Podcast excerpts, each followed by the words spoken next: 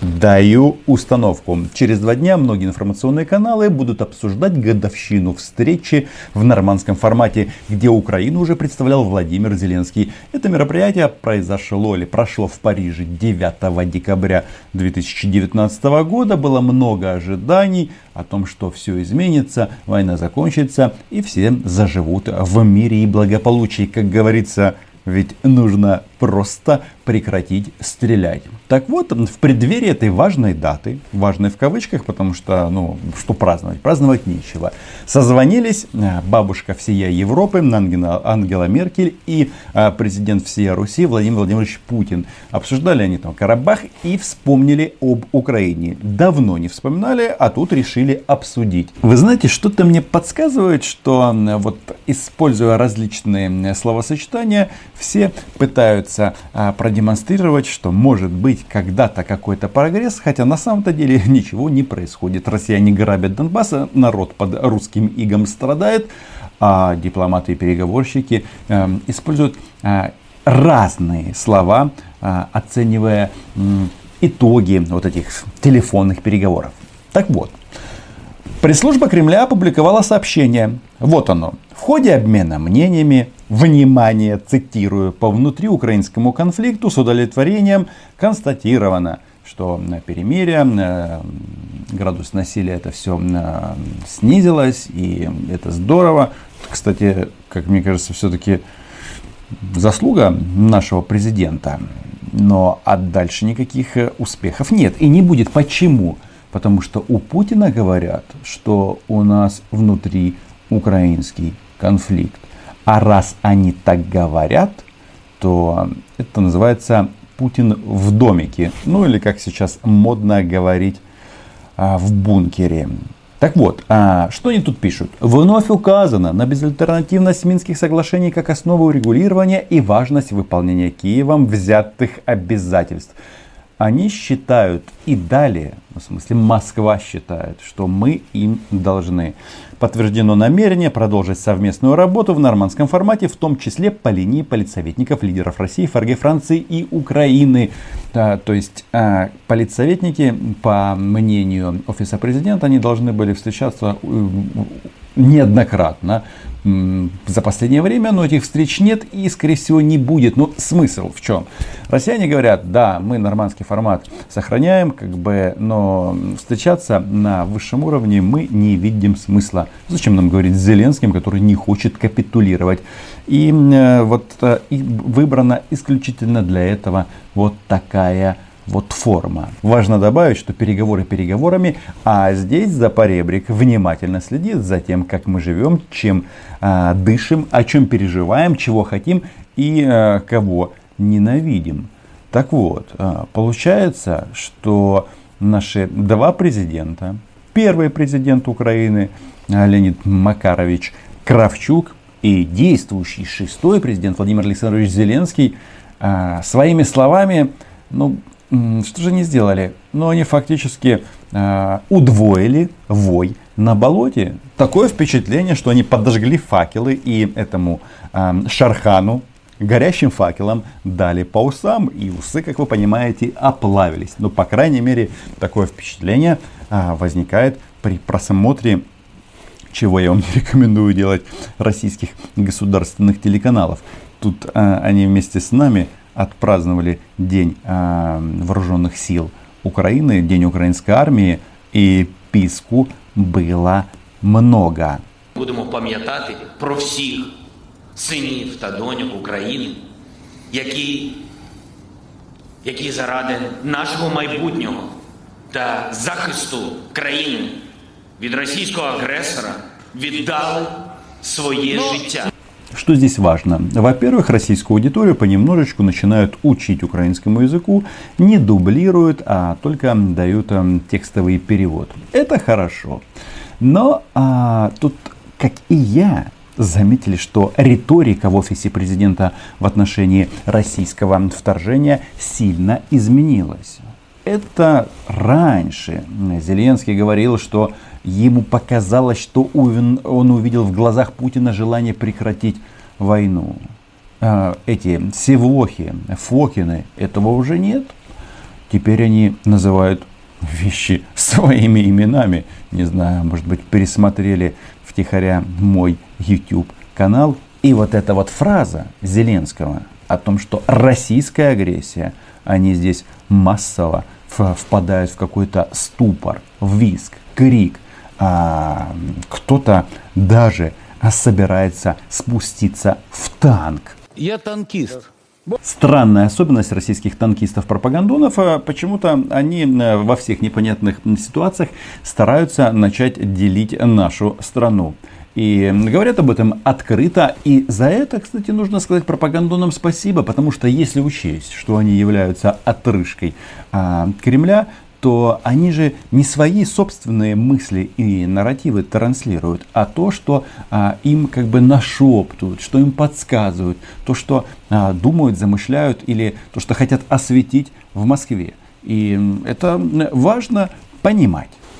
Бормочет что-то о том, что вам война не нужна. А мы видим, как вы боеприпасы Конечно. подтягиваете. Вы за кого нас держите? За дикарей?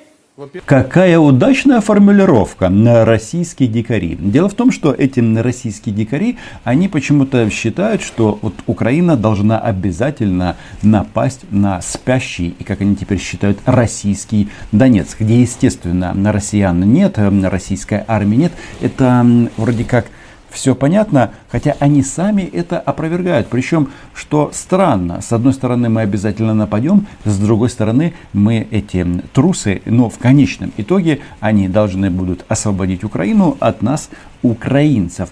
И это интересно, потому что, ну, согласитесь, а, откровение, за откровение а, респект. Именно сейчас украинские военные поставили под угрозу окончательного срыва перемирия на Донбассе. Единственное, чего удалось добиться за последний год. Хотя я никаким перемирием это не считаю. Перемирие, как вы понимаете, это главное политическое достижение президента Зеленского. И вот, а, казалось бы, с точки зрения логики, хотя где на России, где логика, а, мы до самого последнего момента будем за это перемирие держаться. Это при том, что есть и жертвы, есть и потери, хотя интенсивность боевых действий снизилась. Но тут они говорят, что это Украина виновата.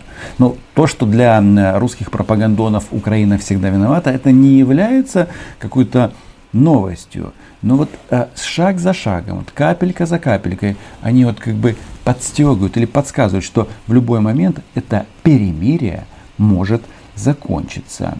И что тут скажешь? Ну, мы же защищаемся, и у нас как бы вариантов немного. Это российские захватчики могут наступать, а могут не наступать. А Украина а, обязана и будет защищаться всеми э, доступными средствами.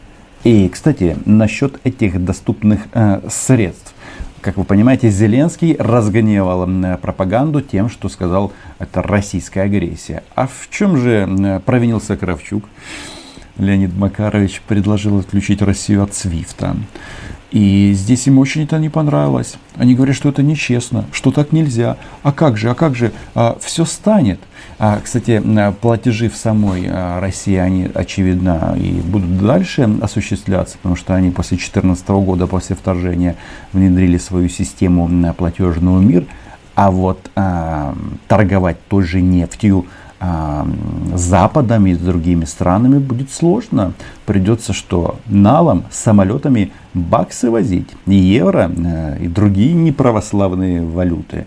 Но я не думаю, что это в принципе возможно в обозримом будущем, но сам факт того, что представитель Зеленского, то есть Кравчук в трехсторонней контактной группе говорит о том, что ничего не происходит и нужно русских давить санкциями, но согласитесь, это же диагноз, диагноз дикарям, который делает Леонид Макарович. Он говорит о том, что с дикарями можно а, только силой каким-то образом а, взаимодействовать, чтобы достичь желаемого результата. Пойдет ли Запад на это? Нет. Но, как говорится, все же начинается с риторики. И вот сейчас, да, команда Зеленского это уже не голуби мира. Вот Кравчук озвучил план «Б». При этом очевидно, что у него самого мозгов абсолютно нет, поэтому он просто озвучивает то, что мы написали на бумажке. Кстати, Вы бы слышали, какими некрасивыми, бранными словами называют нашего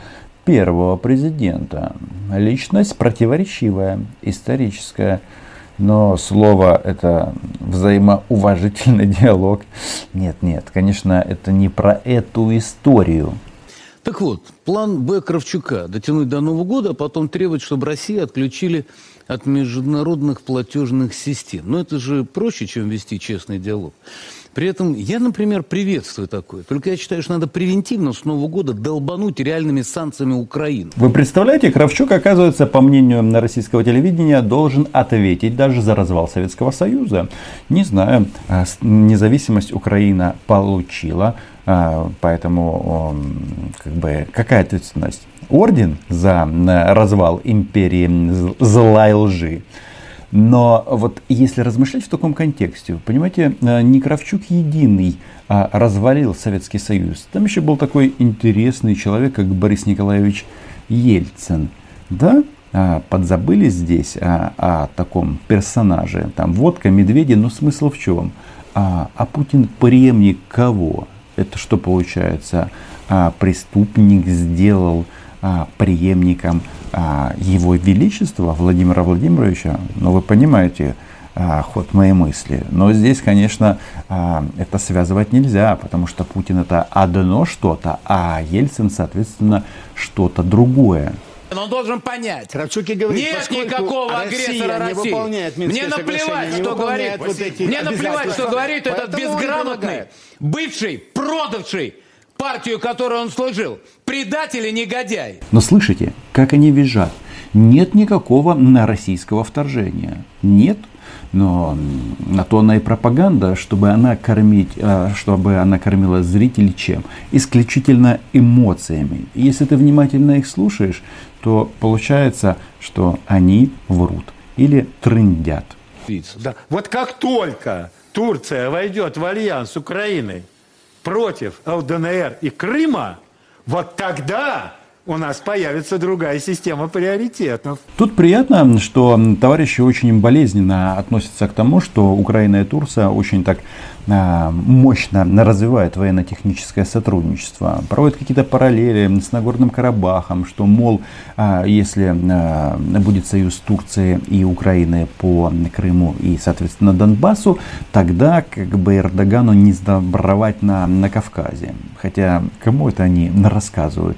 Ведь, по сути, Эрдоган добился того, чего хотел, а российские товарищи в конечном итоге поджали хвост. Но то такие. А о чем он говорит? А, Турция, ЛДНР тьфу, и Крым. Так вы же только что говорили, что нет российского вторжения. Но, с другой стороны, вы говорите, что Крым это якобы территория России. То есть это признанный факт. Но в контексте вот этих вот дебильных дискуссий они эти два а, оккупированных региона не различают. Потому что это одна военная операция. И пропаганда, да, она эмоциональна, они несут вот эти вот флюиды э, ярости и ненависти. Но если вы слушаете фактаж, то они об этом прямо говорят. Вторая. Попытаться так осуществить свое вхождение ДНР ЛНР в вас, чтобы у них были гарантии. Тут была своя армия, свой парламент, своя пограничная служба и все остальное. Перейти на швейцарский конфедеративный формат. Чтобы у оккупационных администраций были такие права в свободной Украине прекрасно. Я не знаю, насколько мне известно, в Швейцарии одна армия на все кантоны, но дело не в этом. Вы слышите, чего они хотят? Свою армию, свой парламент, свою пограничную службу. То есть, э, а чем это отличается от того, что сейчас сделала Россия? Это к тому, что никаких поползновений по поводу мира ожидать не стоит. Ну и расстраиваться не надо. Потому что ничто не вечно под луной.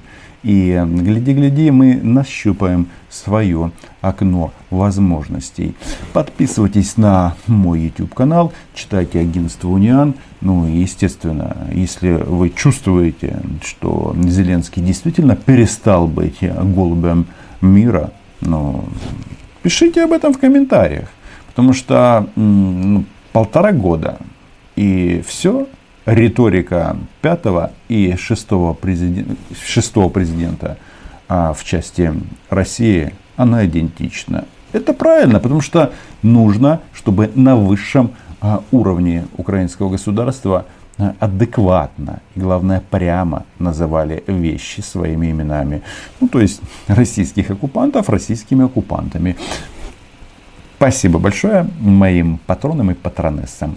Чао.